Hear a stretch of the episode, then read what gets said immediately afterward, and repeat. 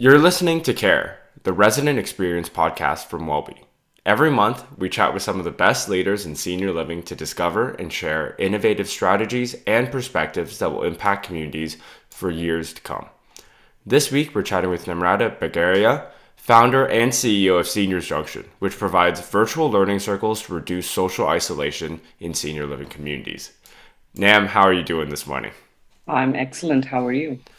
Um, I'm doing well. Definitely very, very busy, but nowadays that is a good thing. Yes. How have you been with Seniors Junction? Well, Seniors Junction has been well. I think there's a lot of uh, traction that we got because of doing a lot of podcasting and a lot of piloting. And uh, at the stage where we are, we are just looking inwards and uh, re redoing a few pieces because now we are in a hybrid world. Uh, when we started, it was a complete virtual. So we also have to, you know, make sure the services match uh, the environment while focusing on what's our expertise, which is virtual programming. And when you talk about virtual learning circles, how did you get there and what's the story behind that? Sure. So um, two thousand, twenty twenty, December, my father was in the hospital for two months. He was a chronic, uh, he was chronically ill. And being in the I C U, he was isolated, right? So the only time we could talk to him was fifteen minutes in the morning and fifteen minutes in the evening uh, with the video call. And and he was quite isolated, and then he passed away. A lot of the times you might get the best care, but if you're isolated, your health doesn't always respond to treatment. And then after he passed away, my mother had a lot of a loss of purpose. You know, she was like, because she was a caregiver for so many years. And around the same time, uh, my co-founder and I have been really good friends uh, since many years. And he lost his wife five years ago to cancer. And so in the pandemic, we were supporting each other. I live by myself and he lives by himself by like, you know, like a daily fixed time check-in and calling. And it was really a good support system for us. And we would do activities together, like, you know, online. Mm-hmm. So we decided, well, this is a real problem. And uh, I had noticed that when I used to do virtual exercises, and, and that was another parallel happening. I was doing online workouts so that I don't gain more weight sitting at home. Haven't we and, all? Yeah. And and so I, I mean, I did gain in the set, like in, towards the third lockdown, but the first one I was pretty good. So uh, I had a lot of women join me, and they were mostly women of seventies or something, because mm-hmm. I had emailed some friends, do you want to join? And they emailed their friends. So with these three data points, my co-founder's journey, my personal journey, and these women, and these women are like, I'm like, why are you coming for online workouts? Like question. They're like, because we get lonely in the evening and this is the best way to do is we can see each other and we can talk and exercise. So I suddenly realized they're not exercising for fitness. They're exercising for isolation and loneliness. And all this combined, and given uh, my background is in digital transformation since uh, two thousand ten, I've been working on health, uh, like, you know, digital health, and I'm doing a P H D at U Ottawa. All this combines the multiple factors, which made me believe that this is the right path for me. And then I did a little bit of market research. You know, you go, go talk to people, like go mm-hmm. to the park, whenever lockdown would be open, go to the park, check out a few senior living. And then I really found that yes, there is a big engagement gap. There is a big, big gap, and isolation is real. It's not imaginary. And it's also there for people who live in high-end senior living. It's not just for people who are living at home. So when there's a market, when the timing is right, the product can easily be made and, you know, delivered. So that's it. I was at the right place at the right time with the right idea and with the personal suffering. Yeah, that's awesome how you're able to turn your own personal story and the personal story of your co-founder and the people you met into something really, really powerful for other people. Yeah, it it definitely feels like that's a big undertaking, though, jumping into this and providing kind of virtual connections for people. Yeah. What What was the biggest struggle you felt early on? Well, it's an ongoing struggle. It's early. Let's. I would say struggle has phases, right? So mm-hmm. the first part of your struggle is your own conviction. So when we started, we were not sure what to give. Do you want to make them exercise? Do you want them to just talk to each other? So, and then we suddenly realized that it, it's not one size fits all, like different strokes for different folks. Like what makes me connected is not what makes you connected. So we realized it has to be definitely a variety. The varieties are non-negotiable, you know. Mm-hmm. Even if you do exercise, the varieties are non-negotiable, which may not be the case for younger population, which might want to just do excellence. You know, they want to just do one thing and keep getting better and better and better. Mm-hmm. This demographic is looking for uh, a spread of interests. Some of them, yes, want to get an expertise in, let's say, some yoga or running or whatever, but that's very few, you know, few. Yeah. So the early struggle was getting the value proposition right. And I, from being from a scientific background, like I'm very data-driven, evidence-based. And then because I've worked ten years in the community, I'm also very empathy-based. So I'm combined empathy and evidence. And today, after fifty podcasts of our, our own podcasts, after talking to many, many seniors of across all age groups within Canada and some in the U S, I think we what we are offering is what is the right fit for the market, not what we think is right. Yeah. And the ongoing struggle is definitely digital onboarding, you know, mm-hmm. because uh, because whenever you interview, you're getting the early adopters, and that's not always uh, easy to find, you no. know, um, they're spread out. And the ones who are in congregate living are not as digitally onboarded because the age range is a little higher side. Mm-hmm. And so we've seen those kind of things. So there, so it's it's it's like getting the substantial volume for the business. For sure. Uh, uh, at the cost of acquisition, which is digestible for a small company like ours. I think that's my biggest challenge, right? A hundred percent. And I think we feel the same challenges, right? It it's always... It's always bridging the gap between early adopters, which are maybe ten percent of the whole population yeah. as a whole, and they're yeah. spread around everywhere. But to really yeah. succeed as a company, you need to target kind of, and your and your product and service really needs to work for, I think, the seventy percent right in the middle, right? Yeah. The, yeah. the type that aren't adopters or laggards in any type of way. So what have you, what what are the strategies you've been doing to combat that from a digital transformation side? Because it's it's something that I think a lot of senior communities not necessarily yeah. struggle with, but are looking at combating in the next coming years? Yeah, I would say um, these are the basic three golden rules, I think, for uh, digital transformation, whether it's healthcare or senior living. Now, mind you, I am new in senior living, let's say a year, a year and a half or two, right? Mm-hmm. But my entire career has been health. So, and I see a lot of parallels where the healthcare was in the nineties, this is where senior living is now. So it's almost like, a, mm-hmm. you know, you can go back and borrow a lot of lessons. So I think the first thing is uh, for any digital transformation is what is your appetite for change management at the managerial level, at an individual level, because mm-hmm. essentially I can give you V R, I can give you anything, but how do you integrate that in someone's existing workflow? So that's the first thing. What's your change management appetite, culture, skills? Like like if you don't understand how resistant staffing staff is or how interested they are, but the management is not. So even though you're an external vendor, you're going to get affected by the dynamic at play mm-hmm. within an organization. So that's the first thing. The second thing is really understanding the stakeholders, because the buyers, the ones who's paying the bill, are not the users.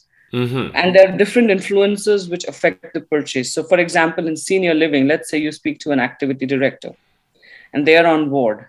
But let's say their management is not entirely sure they want to give money for this.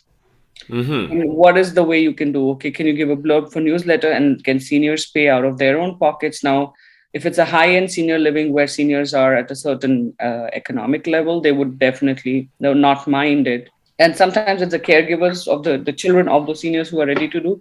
So cracking the sales in this business is hard. If mm-hmm. you're selling seniors to senior, they do a lot of peer-to-peer buying, but those are the younger seniors. Then again, they are not congregated. They are living in their exactly. own home, right? So it's a, it's like a, it's a hard, it's hard work.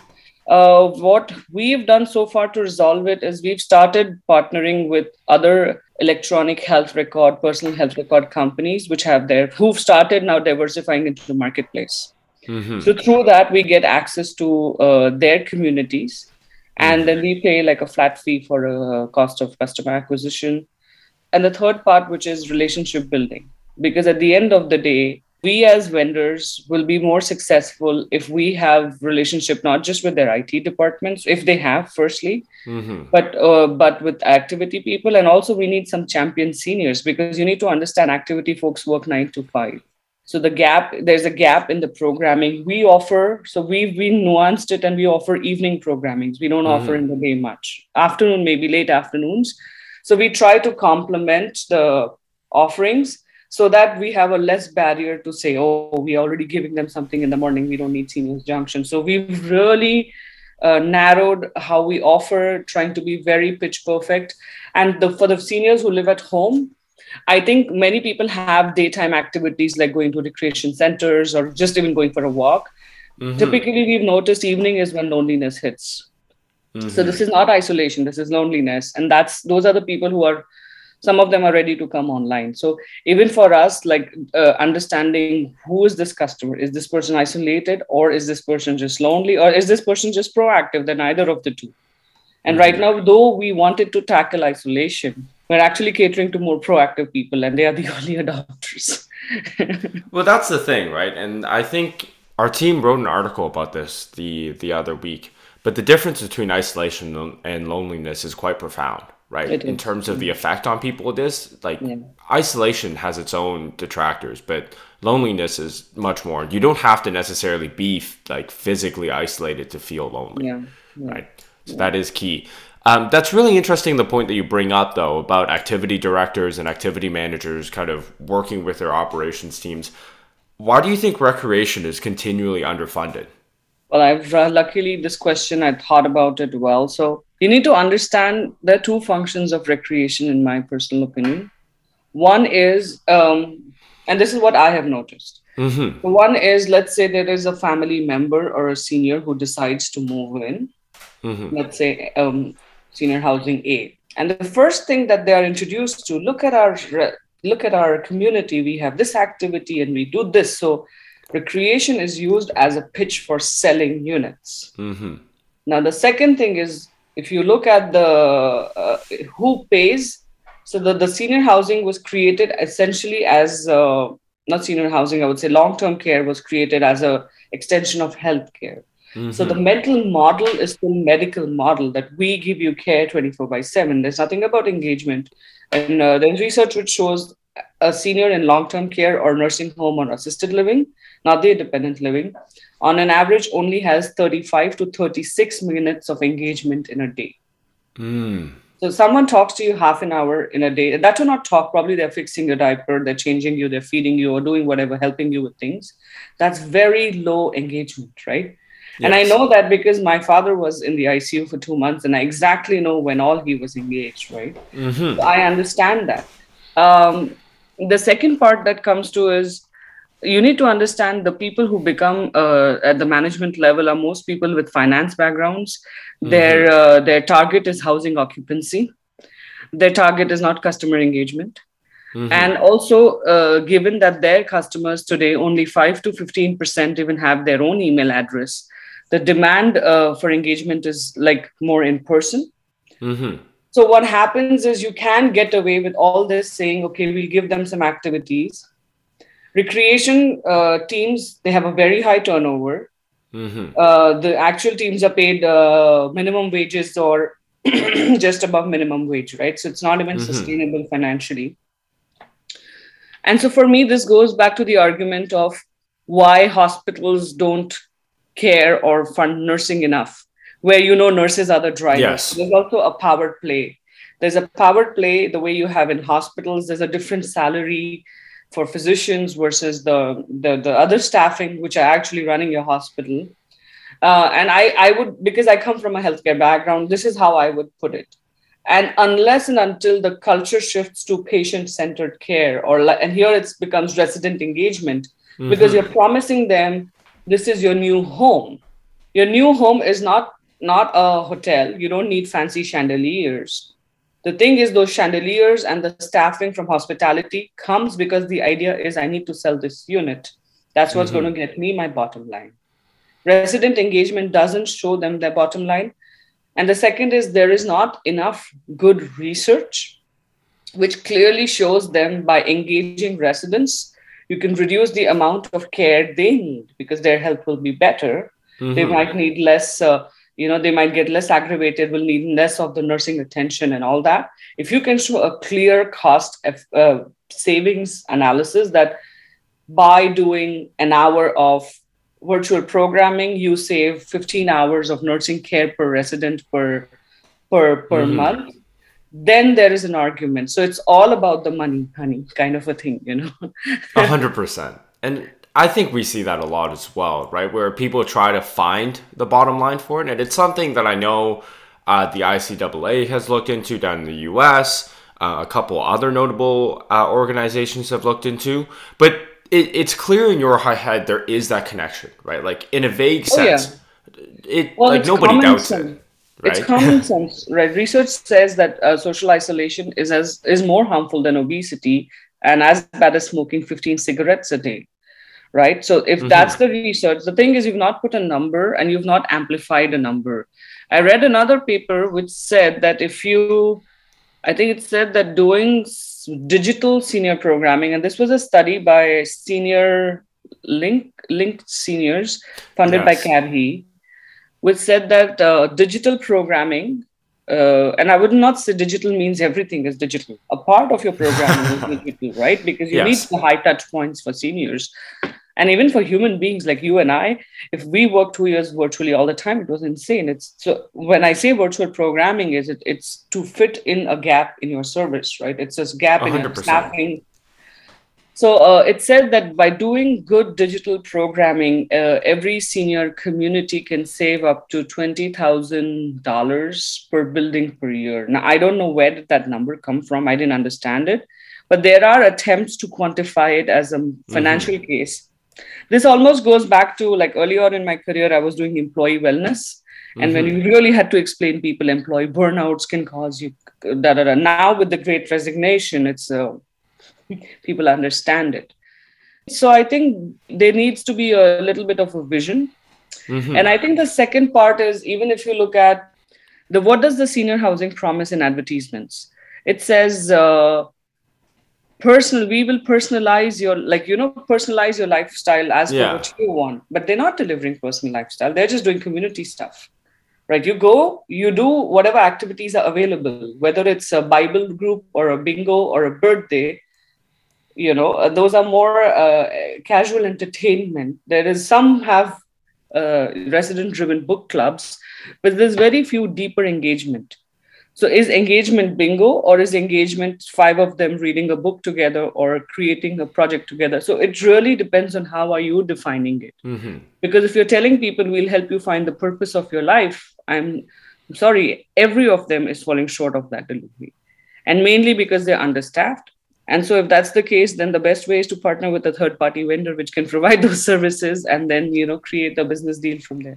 And I think it comes down to one, the staff to actually provide the programs. Like, like, like we see it all the time, right? Like you want to run programs morning, afternoon, evening, weekends, but you just have to make that choice, right? It's it's it's not I can do everything. It's I have this much budget and I either get to pick morning programs or I get to pick evening programs. Yeah. So that that's one of the tough sectors. The other tough part is just the understanding, which I think you brought up really well. On the engagement, it's different for every single community. And for a specific community with fifty or sixty people, engagement means a completely different thing than another community, yeah. even like three blocks away. Exactly. Yeah, right. I think the, the, the size of the senior housing also challenge uh, poses a challenge to their innovation quotient. So if you see the biggest chains in the country, whether here or in the U S, they don't have Wi-Fi across all their properties. It doesn't work. There's Wi-Fi maybe in some rooms, very weak signals. I can't even record a podcast with any activity person mm-hmm. if they're on site. So I have to record the podcast when they're at their own homes. Two years post-pandemic, they still don't have Wi-Fi. I mean, most seniors did use online calling or calls to talk to their family members. And so this is the basic uh, digital divide. Uh, today, internet is almost, so I'm not sure if it's already said, but it's almost like a basic human right. Mm-hmm. And digital uh, digital inclusion is a social determinant of health. Like that is a legit thing because that I read recently. So I can tell you, like digital inclusion is a social determinant of health. Mm-hmm. So you're basically, you need to upgrade what healthcare services mean. You need to develop the vision. Once you come in our community, guess what? You're going to make friends. And we're going to teach you how to use computers so that you can find new things to do because, hey, you're charging them like a bomb. yeah.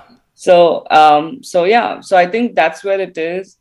And it needs a little bit of a dialogue, a little bit of understanding that the generation that they have today are, uh, are veterans or, or seniors from the World War Two generation. The next generation is boomers, and the next is Gen X, which is almost, you know, getting towards sixty-five in a few years. Mm-hmm. They are more individualistic. You can do uh, group programming, community programming, and get away, you know. So, so mm-hmm. you need to also understand customer dynamics. And as millennials age, there would be a different kind of senior housing. It probably wouldn't be congregate, would be getting services at your home as you like it, because the level of customization different generations are used to is mm-hmm. very different. So you can't really, uh, you can't do the service fairly if you're not thinking ahead. And that's really interesting. Uh, I don't think any other industry really deals with this, where they know they can see their customers change over time and they can see how it's going to change over time, right? Like you could literally look at like thirty-five year olds right now and be like, okay, in forty years, like this is, they are going to be the majority of our residents, right? So exactly. we need to, we need to move our infrastructure and our services towards something that really supports them. Yeah. The way you have like, you know, how old data centers were there, you had those big buyers and things like that. Mm-hmm. And people would go and work in internet cafes, and eventually it became decentralized. So mm-hmm. I, in my opinion, uh, senior housing, senior engagement is going to be decentralized. The good big brands will start acquiring companies which can deliver in-home. So I think that's the way as a business, because, well, if you're good in something, you're not going to start doing something you're not even have any idea about. Like most, I remember we did a Clubhouse summit. I had to train every person how to use a Clubhouse mm-hmm. first. So I, I had set up twenty minutes or, you know, fifteen, twenty minutes aside. So, okay, mm-hmm. go in the room, come out, raise your hand, right? And I knew that because as a as a person who's done digital transformation from two thousand ten, I understand that training and capacity building is very important, even as vendors. So even though we provide virtual learning circles, we have to still give turnkey solutions or handhold them to get them, you know, because yeah. let's say they'll tell us, okay, we have a T V and can you do your virtual learning circles? Maybe, but I need you, your T V to have a conferencing system, because if some senior is talking to us, we do live discussions, mm-hmm. we can't hear them. And then the then they'll say, oh, Zoom doesn't work. Well, Zoom doesn't work because you're not using a Zoom room. You're using a flat T V, but just throwing content. So that's not live engagement piece. Yeah. And sure, you can show recorded T V and recorded stuff. And there are many companies which do that. So also we need to assess, uh, as Seniors Junction, we assess whether this community is ready for us or not. Mm-hmm. And that's really interesting when you bring up that, because I've seen a number of pretty high profile companies that are really focusing on kind of recorded content or yeah. T V content as yeah. a form of engagement. I think that's really important, right? Um, like somebody might be up at five in the morning or mm-hmm. at eleven p.m. when it just really isn't feasible to provide live engagement, right? Yeah. Or yeah. you just want to be with yourself and you want to be kind of, you just want to consume some content, right? Like we all mm-hmm. have that where we need to go yeah. watch something or read something. Yeah. Streaming is a very, very strong business in this community.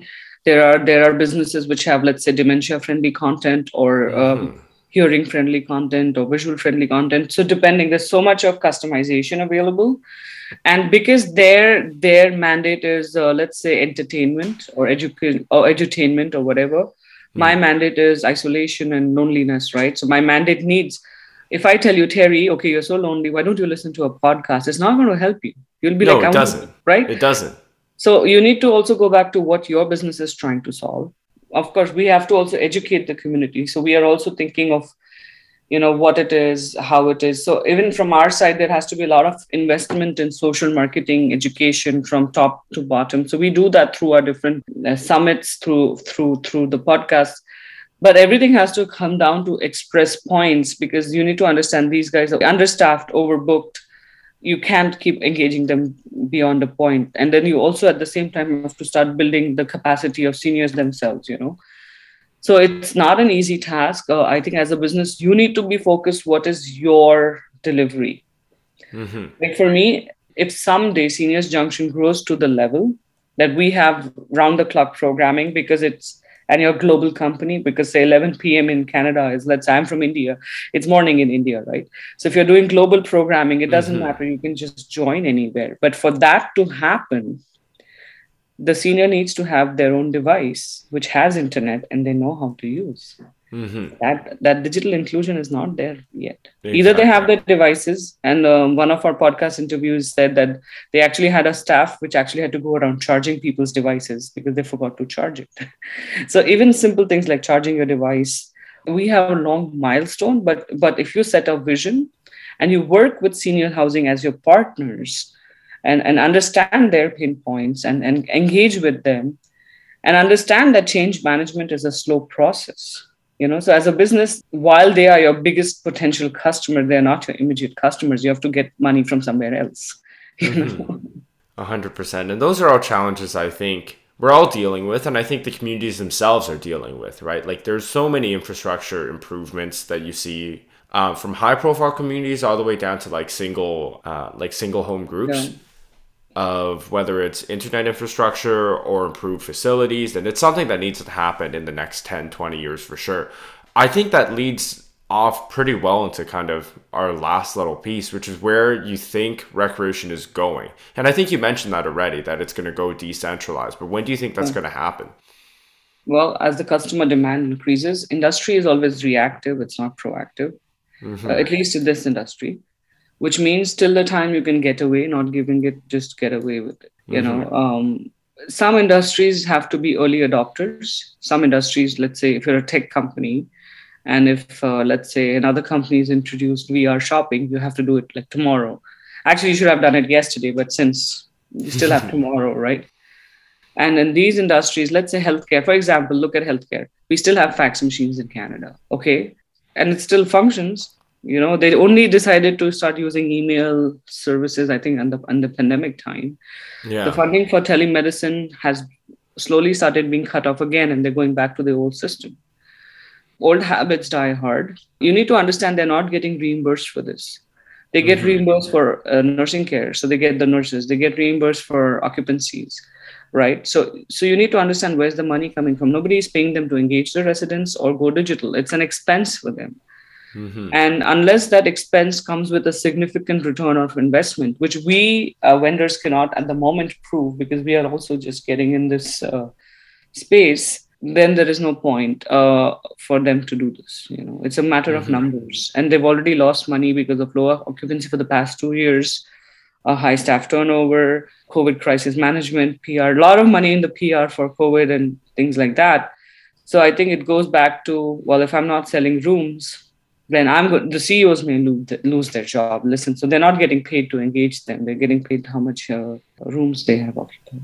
For sure. And I think that'll be the biggest struggle in terms of resident engagement, how to connect that back to occupancy, how to connect that back to wellness, right? Because you know that there is that link in your head, but figuring that out and quantifying that link will take time. And I think it's it's, it's, it's coming in the next five to ten it's years. It's there in academia. So my day job, I work at the university. Mm-hmm. And so uh, academia and industry partnerships are crucial. I'm one of those researchers who try that. I'm still an early stage researcher in my career. So well, while in ten years, you can see that there will be customized engagement. Like, for example, yes, some people like bingo, so you give it bingo. But as men live longer, a lot of men like to do different kinds of activities. So you would need, you know, those kind of uh, diversification. Some people are introverts. They don't want to do things with group, but they're comfortable doing it digitally. You know, so there are all kinds of people. Not everybody is social in the same way, and not everyone's isolated in the same way. Mm-hmm. And the senior staffing also comes with limited expertise, right? So they come with, let's say, a master's in some kind of a, or a bachelor's in some kind of a kinesiology or something. Mm-hmm. And that's one kind of engagement. Like what we have, we have retired professors, we have experts who talk to you on the topic that they work for thirty, forty years. And now they're going to talk to you about it. So it's very different hearing from the horse's mouth. I would say almost like when you now go to a hospital, you'll see a hospital has a Netflix account or they have a T V and they've started accepting a certain uh, quality of care parameters as bare mm-hmm. standards. So I think as the standards get pushed, uh, when what you're doing is not enough and you're uh, losing and people decide to stay more home, and as home care is getting stronger with tech innovation, like you can have companion on demand now. You can have, um, you know, groceries on demand. You can have so many things, chores on demand. When that shift starts significantly hurting the business, then you will see the difference coming in. So there's one hundred percent time. They because that's time. That's the thing that I think will shift people towards moving into communities, right? It is that engagement piece. Because if you can get all the rest, if you can get the care and you can get the service at home, then why would you move into this community that doesn't provide you anything? And then you have to leave the comfort of your home and you don't have this, right? Exactly. I think The, the the leading communities are seeing that, especially in independent living where yes. care is not as big. Yes. And then they realize, oh, shoot, we need to invest into yeah. resident engagement. Most of them are shopping for vendors right now.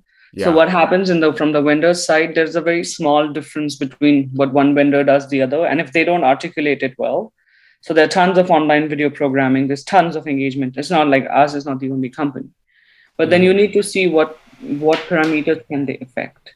You know, exactly. and, and, and if that's what your resident needs or your community needs. So there's a, also a big need to differentiate and report generate and give feedback to individuals, to communities as a vendor, because that's where your impact lies. And if you can show that, you know, you are value for the buck, like, you know, you're going to be in business. And mm-hmm. I, I also see a lot of agglomer- like services getting, getting agglomerated. It's almost mm-hmm. going to be like a consortium. I, I know we can't serve everybody, but I know whom we can serve very well, you know, so it, it'll become like one of those, um, let's say everybody doesn't listen to Spotify, right? Some people are happy with YouTube. So, uh, you know, eventually you'll start differentiating. And since this is a new industry, even we are not that ready to say why we are better than the others beyond some points, you know, because we don't one hundred percent have enough, enough numbers to prove that. Like I can say what I do, but that's me saying it. Well, hopefully you'll find that competitive advantage soon and you'll be able to differentiate it with just understanding. But as we're wrapping up, if somebody listening to this is interested in Seniors Junction and they do want to learn more, what's the best way to reach out to you? Where is the best place to learn more? Sure. So Seniors Junction has a website called seniors junction dot com. And uh, there's a contact form. So you can fill it up and it comes to my email. And I definitely reply within like ten minutes if I get the email. So I'm pretty fast. In case you don't hear, it might have, it, it it's just that I was doing something else, but I'm very fast with emails. Uh, I'm very active on uh, all social media. So if you want Seniors Junction, we have the same handle at Seniors Junction on uh, Twitter, on uh, Facebook, on LinkedIn, on uh, Instagram. And uh, me personally, I have uh, Namrata Bagaria. It's a, the thing is I started digital a long time ago. And at that time, I never thought I would become a brand myself. So my handles are different on different platforms. Uh, so sorry for that. But you can go to my website, namrata bagaria dot com. That's where I've put everything in one place. So it's easy to find me.